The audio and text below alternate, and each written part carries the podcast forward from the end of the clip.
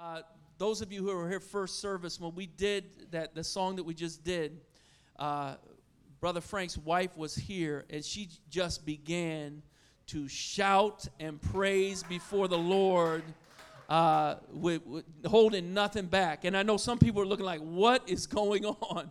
But she was just worshiping the goodness of God because her husband is still in the land of the living.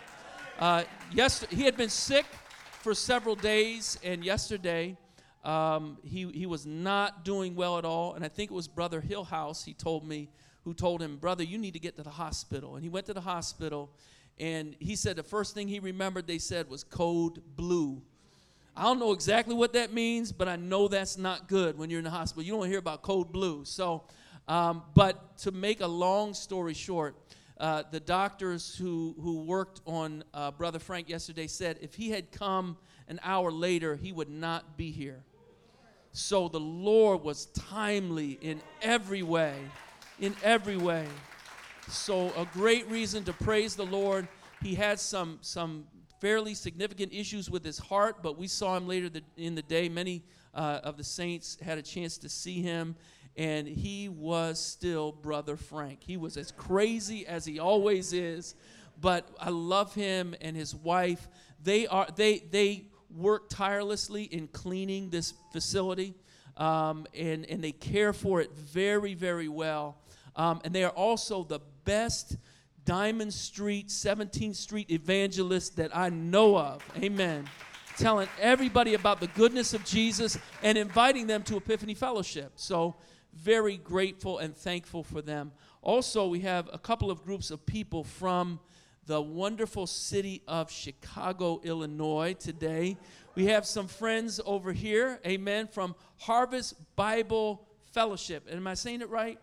Harvest Bible Chapel. I'm sorry. Uh, James MacDonald, Pastor James MacDonald, many of you may know him. He has an incredible ministry. He's been faithful for, for many, many years. And so they're joining us from Harvest Bible Chapel. And then also we have some other friends from the Chicago area in Chicago who are friends and family of Brother Jeremiah. Amen. Amen. And so, since we know they're related to Jeremiah and are friends of his, we will be pouring large quantities of oil over all of your heads later on after the service.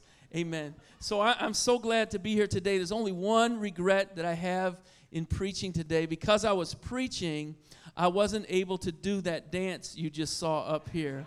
And so, but but graciously and gratefully, uh, Sister Brittany just came in at the last minute and did that.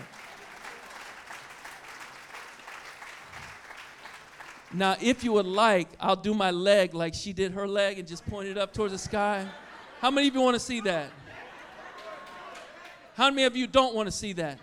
Okay, the no's win. Okay, it's not going to happen. That's not going to happen. Amen. Praise the Lord. It's good to be with you today. Pastor E will be back with us uh, next Sunday. They have had a great break, as I understand, and are ready to come back and do uh, the Lord's work here. Uh, let's stand up together and let's turn to Psalm 27.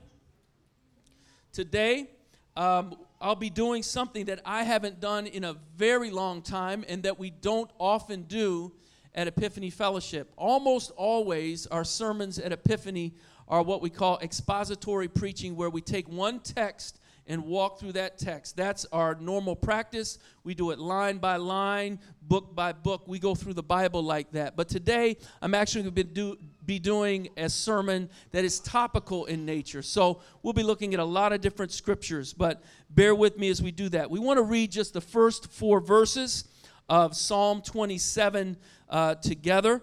And I'll start reading, and you continue reading uh, the rest of these verses. The Lord is my light and my salvation. Whom shall I fear? The Lord is the stronghold of my life. Of whom shall I be afraid?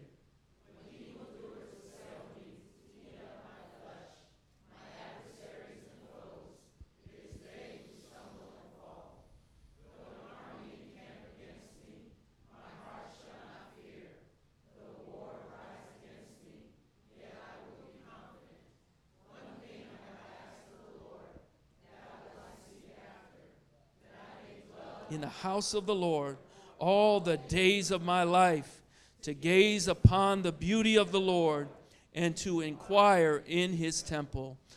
Let's pray. Father, we are thankful and grateful that uh, you invite us to gather and to be in your presence and to worship you, Lord God, in your presence. You, you, you invite us, oh God, into your great banquet that we may know what the blessing is of being in the presence of God Almighty. And so we pray, Lord God, that even today, as uh, we, we spend these next few moments together, that you will help each of us to grow and to learn how to grow in a passion for Jesus Christ. So be with us in this time, we pray. In Jesus' name, amen. Amen. Today, uh, I'm going to talk to you from the subject of developing a passion for Jesus. Developing a passion for Jesus. We, we know, those of you who are Christians, uh, you know that our greatest passion should be for Jesus Christ and to love him well and to know him better and, and, to, and to be in his presence. That is uh, the passion that we're called uh, to have as believers in Jesus Christ. But, but we also know that as people, we are people who have many various passions in this world, many things that we love and we care about and, and, and, and that are important to our lives. And so, you know, we, we have many, many different passions, and, and that's a good thing. God has created this world with many things for us to enjoy and to love and to be a part of. But those passions need to be rightly rooted and grounded and founded in our relationship with Jesus Christ. So here, here's the thing that I've learned when you spend time with somebody, it doesn't even have to be that deep or that long. It doesn't take long until you find out what they're passionate about. Amen. If someone's passionate about fishing, it kind of doesn't matter what else you're talking about. Eventually, they're going to be talking about fishing right? If someone's passionate about the arts, you're going to end up talking about the arts. If somebody's passionate about the Philadelphia Eagles, they may start doing weird things, strange things, but they're going to talk about E A G L E S, Eagles, before too long. When, you, when people are passionate about things, it comes out of them, sometimes in rather strange ways.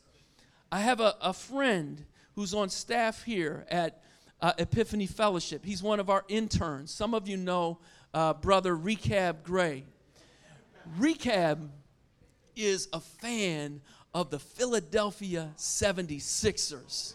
Amen. So am I. I. am a fan of the Sixers, but he's a fan in a different way than other people I know. Like, I remember the Sixers back in the days with Dr. J winning championships and doing stuff. Even with AI and Barkley, you know, they were good. They had some good teams. But last year, like, the Sixers won like three games all year, right?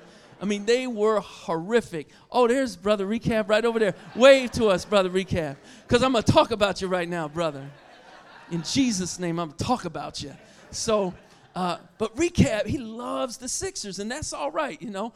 But but it's kind of weird sometimes. You'll be talking with recap, you, like his wife was sick, and you're asking him, how's how's Brittany doing? That's his wife. How's Brittany doing? You know, I heard she was sick. Like, and he'll be he'll be like this, like, well, you know what? She was really sick. She had the flu, but she saw the doctor. She started taking the antibiotics, and she's getting a little better. 10, 9, 8, 76ers. And, and then he just goes on talking. Or you're talking to him about, you know, the Bible, and he'd be like, Yeah, man, I was reading John chapter 4, and uh, man, that study was so good. One, two, three, four, five, Sixers. And and what God was saying to me was, I'm like, what just happened? What and he does that. He do you do that? Recap. Raise your hand if you do. Don't lie.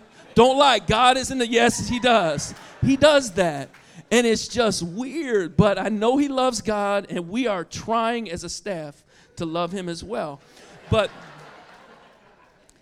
so when you have passions, passions come out. I, I, I grew up with a passion for sports. Had two brothers. My dad loved sports. So whenever there was a ball, you know, we, we were playing some kind of ball in the middle of winter. Uh, we would, if it was a little bit warmer, we lived in upstate New York, snowed all the time. If it was a little bit warmer, we would shovel off the basketball court and go play ball. That's how I got so good, y'all. but, but, but, so but not only was I passionate about sports, but I was passionate about winning. I always wanted to win. And and the reality is that became a very unhealthy thing for me. Because if I if I lost, I would be like at the lowest of the low. And sometimes, especially like, I remember when I was a kid, it didn't matter what we were playing, I would just throw a fit when I lost anything. So, so I, I, would try to win at any cost. You know, if I was playing chess and the person was about to checkmate me, it would be achoo, and I, the bat, the board would go up in the air. Like, ah, oh, I guess that's a draw. Let's play again. You know, I had like two pieces left on the board, um, but I was overly competitive. One of the issues when our passions are not rightly rooted with Christ is this if we're not rightly rooted in our passions with Jesus Christ, then when we are succeeding the very most, that's when we find life, we're actually further from life than we ever were before. Because we think that we've found life and it is divorced from the reality of relationship with the God who is life. So our passions need to be rightly rooted in Jesus Christ and in the Lord. So we want to look at a man in David in Psalm 27 and verse 4 and look at what this fully developed passion uh, for God looks like. And then we'll look at ways to develop that sort of passion. But let's look at this picture first in verse 4. He says, One thing have I asked of the Lord that will I seek after. He's saying there's, there's one thing. There's not 10 things I've asked of the Lord. It's not like Christmas and I'm eight years old and I have a long list. Or even I'm 52 years old and I've got a long list of if I just get these things together in my life, then I'll be happy. He says, One thing have I asked of the Lord that will I seek. There's one thing, there's one central purpose that he has his mind and his heart fixed on, that everything else becomes blurry. Because this is where he's fixated his passion. He says, One thing have I asked of the Lord, that will I seek. What is it? That I may dwell in the house of the Lord, not for two minutes not for two days, not, not for 10 years, but all the days of my life. He says, This is my passion. This is what I want. This, this is where I'm at, David is saying. I want to dwell in the house of the Lord all the days of my life. He uses the covenant name of God here, Yahweh in the Old Testament. I want to dwell in the house of the Lord. In the New Testament, uh, John 1 and verse 14, uh, John puts it this way he says, And the Word became flesh and dwelt among us. The Word, speaking of Jesus Christ, became flesh and dwelt. The Greek word there is skenao. It's used in the uh, Greek translation of the Old Testament to talk about setting up a camp, setting up tents. The Word became flesh and set up his tent right among us. The Word became flesh. Another way to put it uh, and tabernacled among us. He became God's tabernacle. In the Old Testament, before there was the temple, uh, that, that was built by Solomon, there was the tabernacle that was set up and prescribed in the law to be set up to be the place where people would go to experience the presence of God, to, to, to, to have offerings to receive forgiveness from God. And that was the place where God's presence dwelt. It dwelt in the tabernacle and then in the temple. David says, I want to spend all of my life in that place. And so what, what, what the Bible is telling us through, through the Apostle John is that place is no longer made of bricks. It's no longer overladen with gold. It's no longer beams of cedar wood and altars and lampstands, but that place is now a person, and his name is Jesus Christ. The Word became flesh and dwelt among us. And so, the fully grown reality of what it means to have a passion for God is not, I so want to go to Jerusalem and see this place or that place. And I, I want to go to Jerusalem and I want to go to Israel and visit some of those places. But the place is a person now, it's Jesus Christ. And so, that fully grown passion in you and in me as a believer is I want to be with Christ all the days of my life.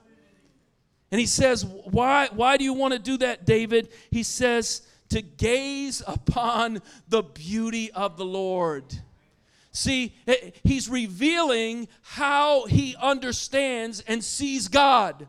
I don't see God as my enemy. I don't see God as, as, the one who's keeping me from the things I really want to do in life. I don't see God as a cosmic cop who has, uh, he's got uh, uh, uh, a, a, a, what do you call that little stick that the police use? He's got a billy club and he's ready, ready to knock me down. I don't see God that way. I want to gaze on the beauty of the Lord. The word means favor, it means blessedness. I want to see him.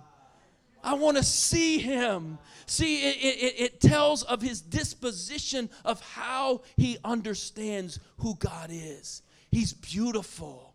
He is to be looked upon and, and to, to be desired. He says, to gaze upon the beauty of the Lord and to inquire in his temple. So, this is what this full grown passion looks like. I want to be with you, I want to be near you, God. And so, for all of us, as we look at the passions that we have in our lives, the question that we need to ask is what is the passion that directs your life? What is the passion? Not Jesus, uh, yeah, I'm passionate about Jesus. And sometimes it's like we talk about God is awesome, but we also say that this, this gum I just had is awesome and this TV show is awesome and everything's awesome.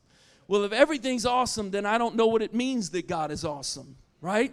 But God is awesome.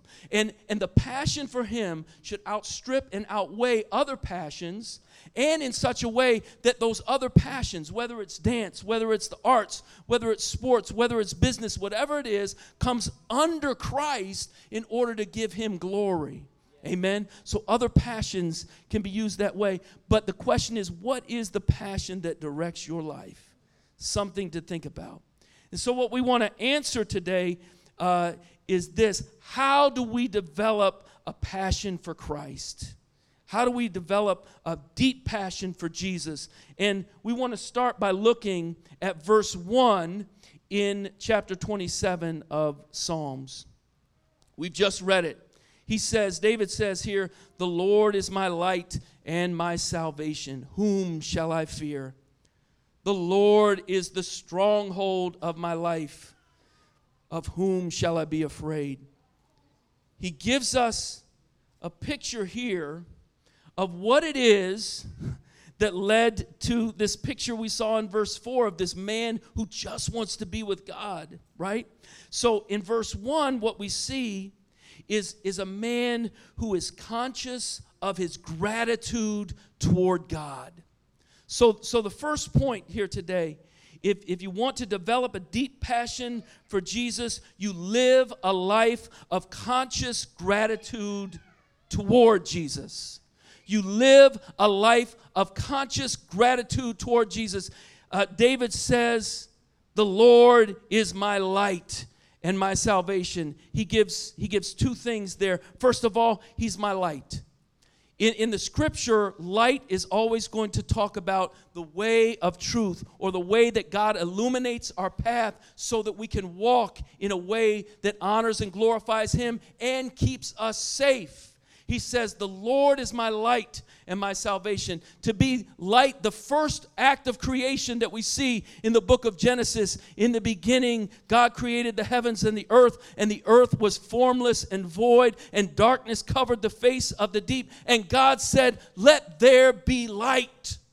The very first act of creation that we see in the Genesis passage is God makes light. And as we look at the creation passage unfold, we see that it's unfolding in order that God might create on that final creative day, day six, He might create man and woman and place them in the middle of the garden. So creation was to bless man and woman, it was to make uh, us a, a, a suitable habitation so that we can worship God rightly. And the first part of that is to create light.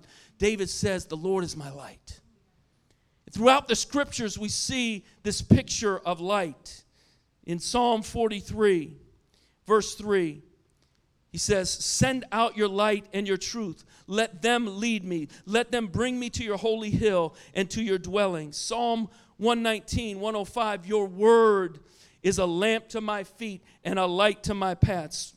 Proverbs 6, 23, For the commandment is a lamp and the teaching is a light. Isaiah 2 and verse 5 O house of Jacob, come, let us walk in the light of the Lord. You see this imagery of light all along as the thing that guides and keeps God's people. And ultimately, we see in the New Testament, Jesus says in John 8 12 and in John 9 5 and in John 12 46, He says, I am the light of the world. See, when he's giving praise to God and gratitude for what God has done, he's remembering that he is the light, the one who has shown him the way, the one who has taken him from a path of darkness to a path of light. Not only does he say, The Lord is my light, but he also says, He is my salvation. Again, in the first part of verse 1, He's my salvation. The Hebrew word there is yasha. And yasha means to deliver to rescue, or to save. The Lord is my light and my salvation. He's my rescuer, He's my deliverer, He's my Savior. That word we see again in, in the book of Exodus. It's throughout the Old Testament. But in Exodus chapter 14, verse 13, as God's people are about to go uh, to the Red Sea and through the Red Sea, they see Pharaoh army behind them and Moses calls to the Lord, Lord, what, what are we to do? And the Lord tells him what to do. And the word of the Lord to Moses is this Fear not. And Moses tells the people, Fear not. Stand firm and see the salvation of the Lord, which he will work for you today. For the Egyptians you see today, you shall never see again. This greatest army that the world has ever produced that's coming after you and you have no weapons, and you have a sea in front of you, God says, Today, stand and see the salvation of the Lord. And he uses that word again, uh, Yasha, but it's a different form of the word, and the form there is Yeshua. Yeshua, salvation. The Lord saves. Yeshua. In the Old Testament, that becomes the name Joshua. In the New Testament, it becomes the name Jesus. So he says, Stand firm and see Yeshua Yahweh. Stand firm and see the salvation of the Lord. Stand firm and see Jesus, your Savior, at work. You see, the Exodus is a picture of what salvation looks like, not just what happened about 3,500 years ago. Uh, the Exodus is a picture of what salvation looks like in your life and in my life today. It is this picture that the enemy is about to overtake us and destroy us, and we have no means at all at our disposal to stop the enemy. But God says, Stand firm and see Yeshua Yahweh, the Lord your salvation, who stands with you. And today, the enemy that you see, you will never see again because I will destroy that enemy. That's a picture of what God does in the life of his people. Stand firm and see Yeshua Yahweh. The beginning of developing a passionate longing for God as you move forward in life is looking backwards to remember his faithfulness and how he has delivered you. We tend to be people with sometimes short memories for God's blessings and long memories for our trials and tribulations. We remember those things real well. But we, we must, if you're going to develop a passion for Jesus, you must develop a long memory for the goodness and the mercy that is following you all the days of your life. Amen. He, he, he is doing that. See, what, what mitigates against that is our sin nature.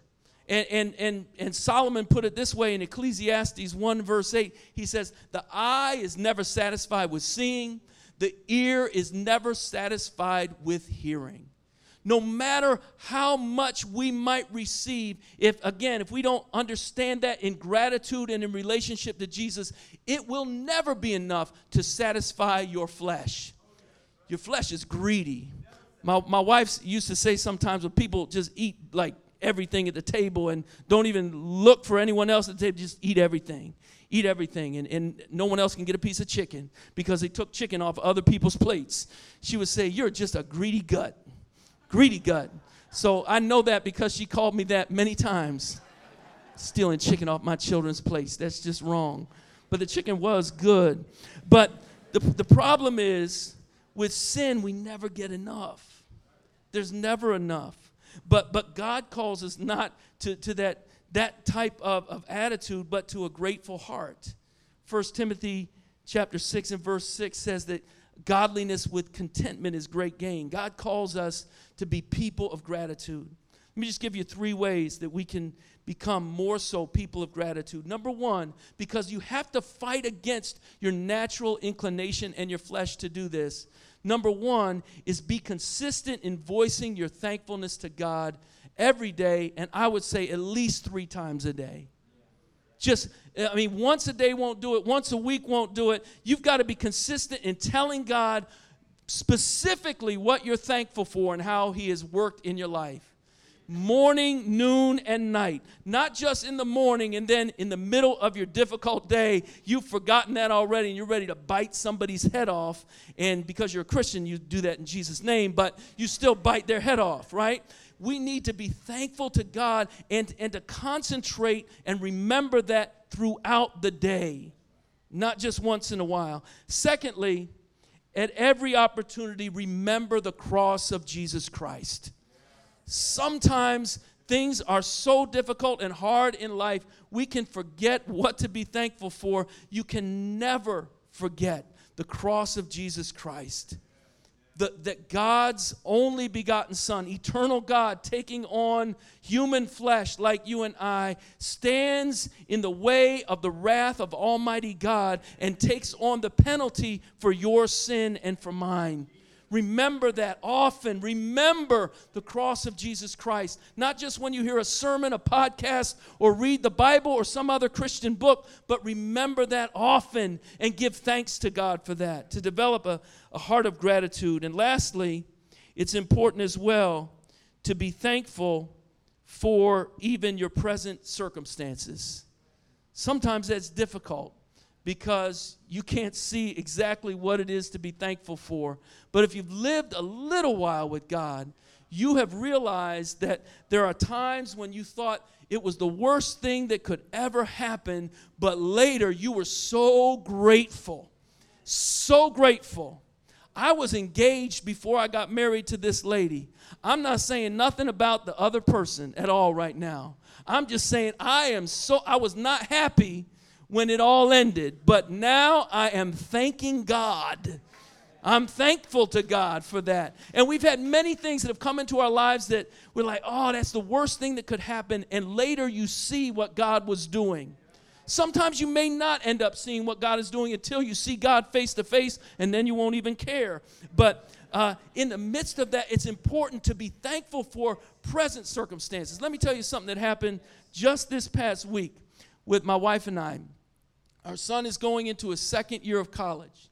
And, and we were so excited. He did very well his first year. He signed up for his classes. He did everything that needed to be done.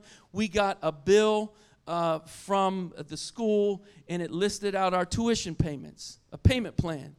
So we started, I started, I was responsible for doing it, paying the payment plan. So I made the first payment. The second payment, I think we were actually in Malawi and wanted to make sure we had troubles getting on the internet, but we just made sure that we got that payment in, and I made sure that I did it and it was on time. Everything was on time. Then earlier this week, we hear from our son that they have just dropped all his classes and he's not in he's not registered for anything anymore. like, what happened? They said, you never signed up for the payment plan. So my wife called me. She said, Baby, I love you. She actually did not say, Baby, I love you. At that moment, I don't think she was loving her baby. she was not real happy with me. And, and she was going to go down. I was, I was away. I was actually studying for this message. And, and so she went down to the school with my son and tried to get it resolved, and it did not get resolved. She called me back and said, It's not resolved. And I said, I'm on my way home. Now, let me tell you what happened a few days later. As we were having a time together of devotion, she told me, uh, It's a good thing you didn't beat me home.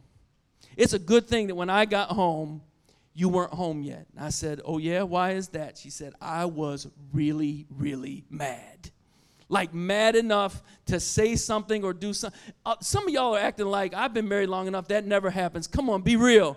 If you're married, sometimes you get so mad.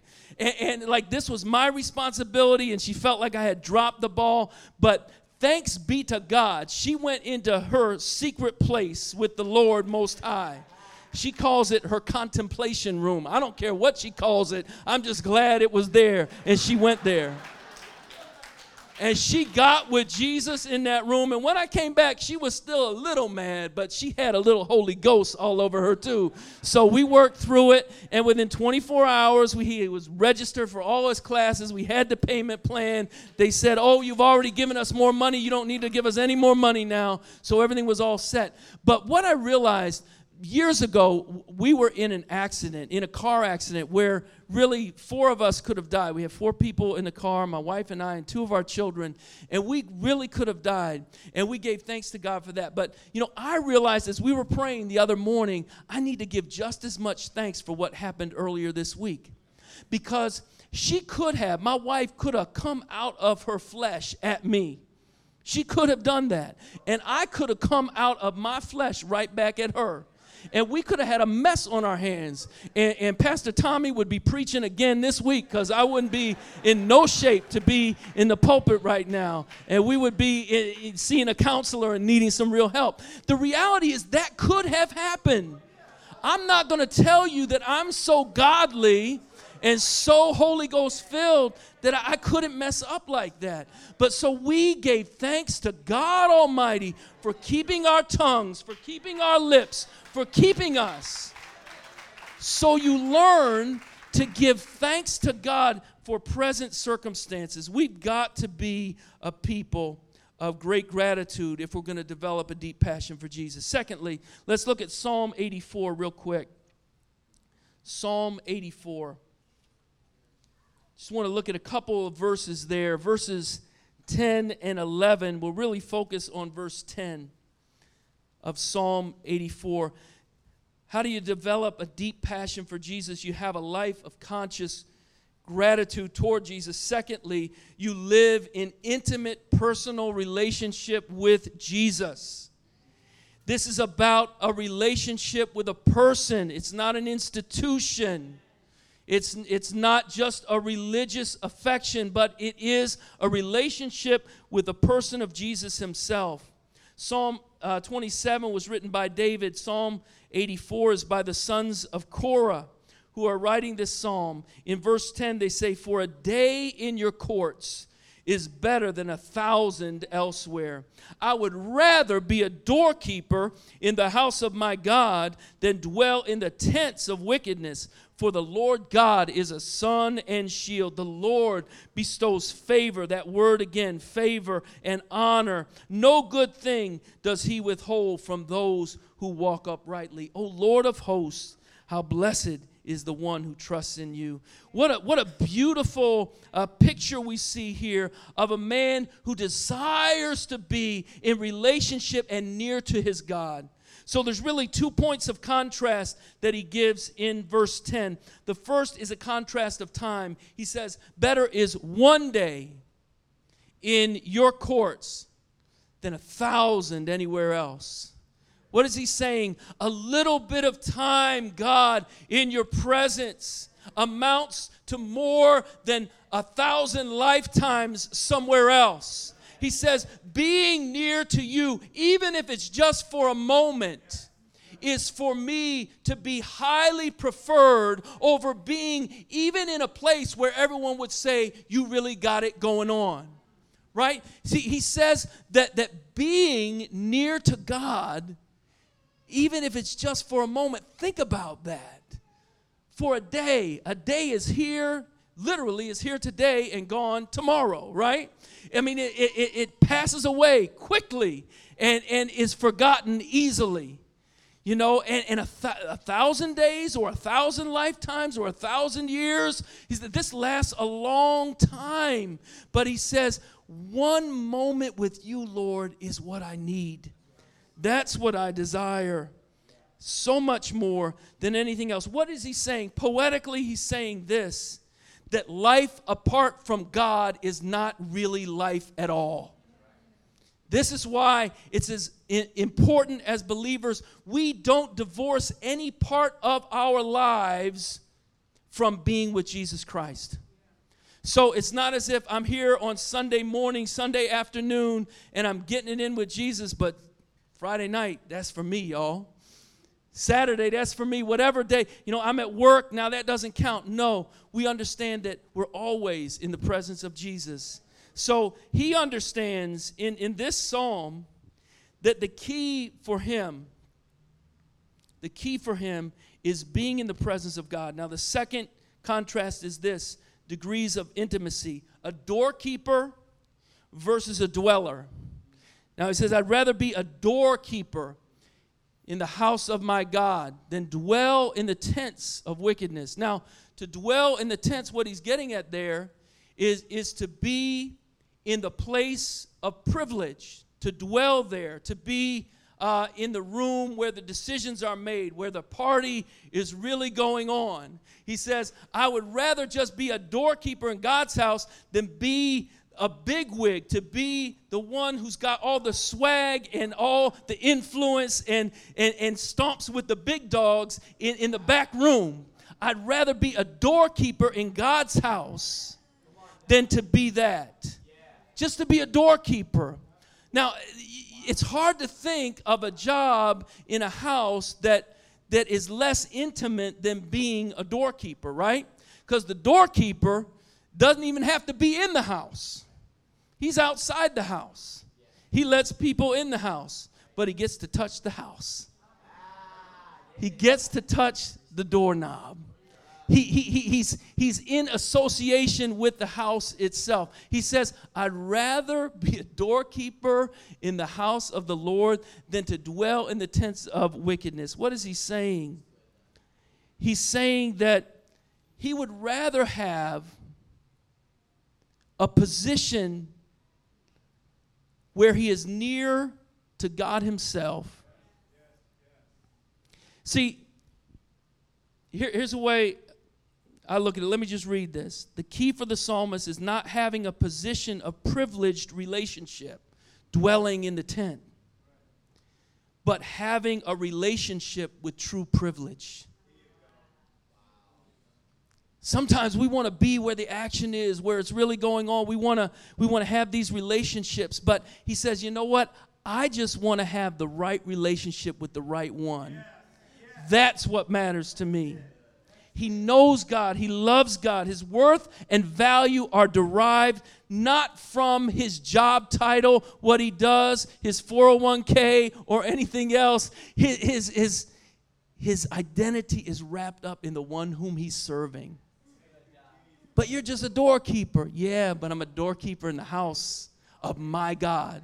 Notice what he says there not just a doorkeeper in the house of God, but in the house of my God first person possessive, right? I am in the house of my God. I'm a doorkeeper for him. A deep passion for Christ is the byproduct of a growing personal relationship with him, not the result of ever increasing commitments. Some people serve in 37 ministries in this church. I'm not, I'm not mad at you right now. Some people are on tw- in 12 different campus ministries in your campus. You get involved in all of these things and you think, if I do all this work, I'm doing it for Jesus, I'm doing it for Jesus. But are you spending any time with Jesus? We all can get Luke 11, our Martha ministry on instead of our Mary ministry, where we sit at the feet of Jesus, right? So, all of your doing for God is, is not going to put you in that position. It's not going to give you a passion. It's just going to burn you out. No one really burns out for Jesus. We burn out because we neglect Jesus. We burn out because we neglect Him. We got to be at his feet in relationship with him. Amen. Now, the last thing how do we develop a deep passion for Jesus? You live a life of conscious gratitude toward Jesus, you live in intimate personal relationship uh, with Jesus. And lastly, you live with a deep awareness of your brokenness before Jesus. Romans chapter 3. Romans chapter 3, starting at verse 10. Scripture says, None is righteous, no, not one.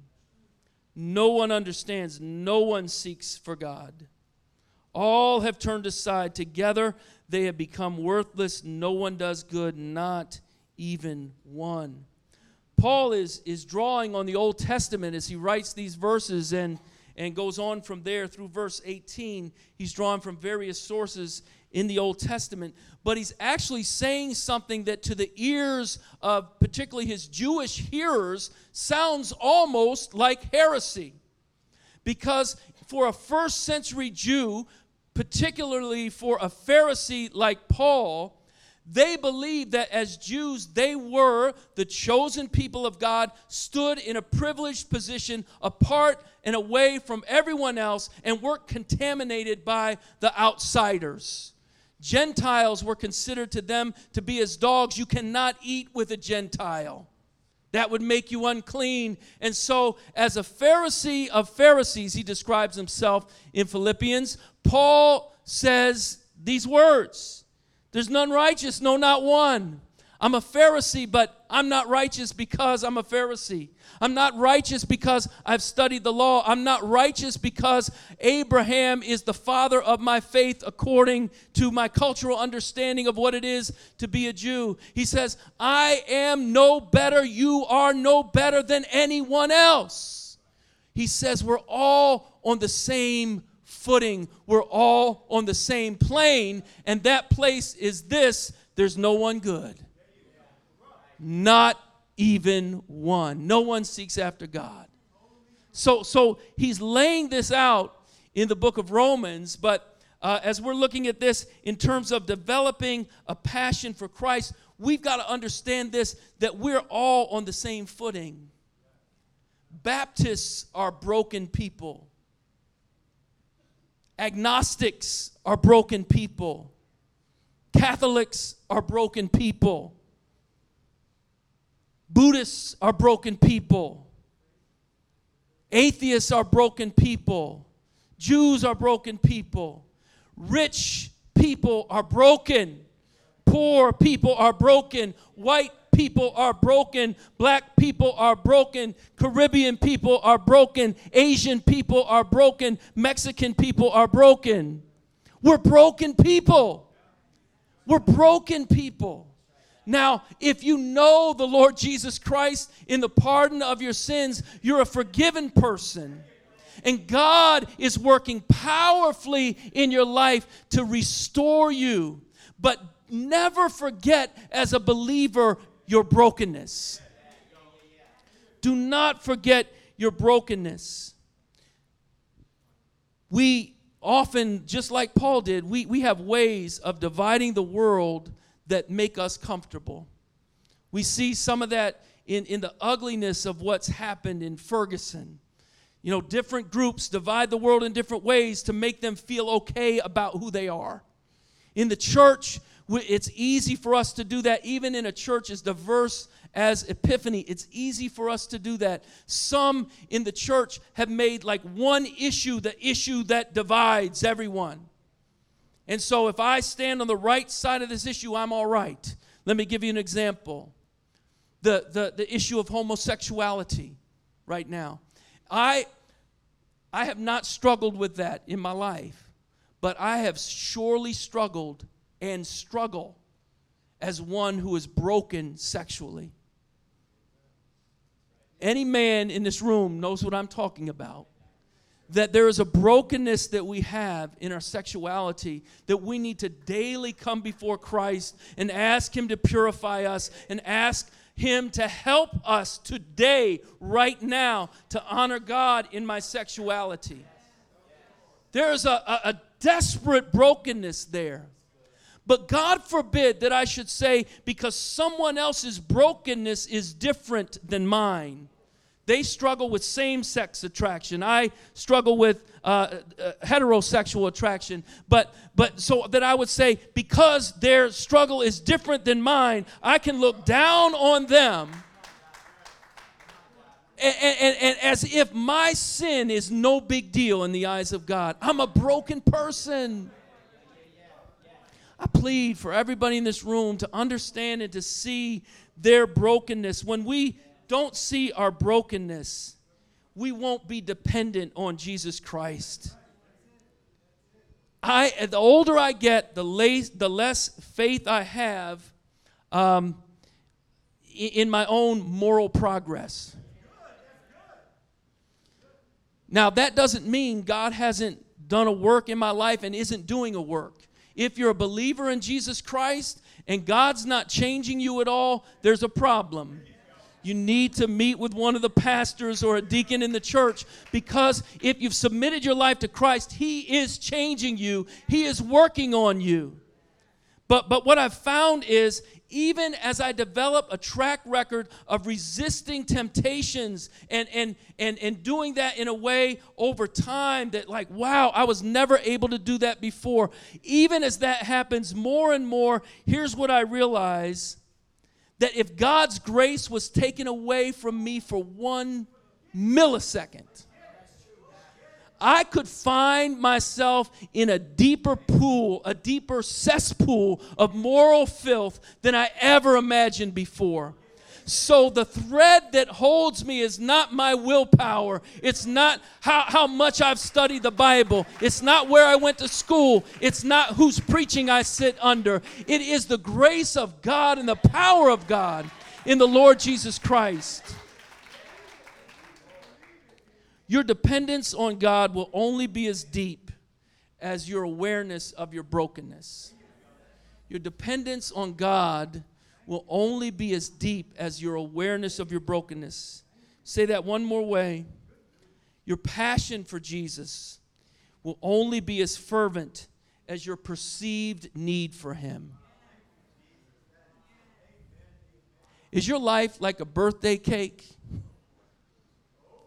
With, with, a ni- with three layers of cake and frosting all over it and nice candles, and then you just need a little bit more, a little couple sprinkles on it. That's Jesus on your life. Just he's the sprinkles on top of your birthday cake. Right? Is that how you see Jesus? or, or without Jesus, there's no birthday, there's no there's no there's no flour, there's no sugar, there's no eggs, there's no frosting, there's no candles, there's nothing. See, we have to see Jesus as everything in that mix when we don't, we don't have a passion for Him because, to be honest, we don't have that much of a need for Him. Let me say this as I get ready to close. Uh, you know, we're living in crazy times, and I hear from a lot of people that the biggest threat against Christianity and the church today is radical Islam. That's the greatest threat against the church, but I don't believe that. I don't believe that for a second. Jesus said the gates of hell will not prevail against his church. There's no one from the outside that can destroy the church of the living God. But what I am much more concerned about than radical Islam or, or Russia or any other political power or any political party, what I'm much more concerned about is people who call themselves good Christians. We've got it all together, good enough so that I can look down on others, good enough so that I, I, I, I push people away from the gospel of Jesus Christ by my hypocrisy, good enough so that people inside the church, I make them feel guilty and shameful because they're in my presence and I've got it all together and they know that they don't have it together. So, so it's, it's people who don't see their brokenness that keep people from coming into the church in the first place from a natural perspective and who hurt people uh, desperately or who are already inside the church. We live out as broken people. Here's the good news in developing your deepening passion for Jesus, it's not an instantaneous event, it's a lifelong thing. Amen. And, and here's the thing even though I will say for myself, it's been a long battle, there's been landmines all over the place, there's been sneak attacks, and sometimes I can look at progress and it seems way too slow. But God continues to be at work. And the good news is this that if you believe in Jesus Christ and have given your heart to Him, if you know Him as your Lord and as your Savior, he is the one who will bring you across the finish line. Philippians 1 6 says, He who has begun a good work in you will complete it even until the day of Jesus Christ. God is not going to stop until He molds you and makes you more and more into the image and likeness of Christ. My prayer for each one of us today is that we will make developing a deeper passion for Jesus the number one thing on our agenda. Everything else needs to take a back seat. Let's pray. Father God, we're thankful and grateful to you today.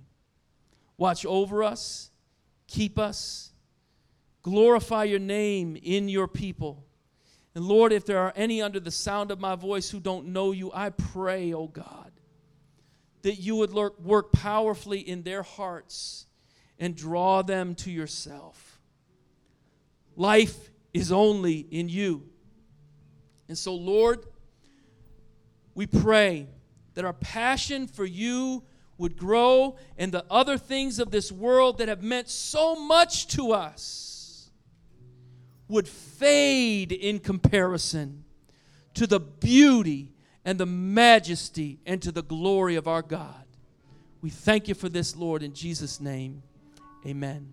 Our men can come forward as we get ready to serve communion.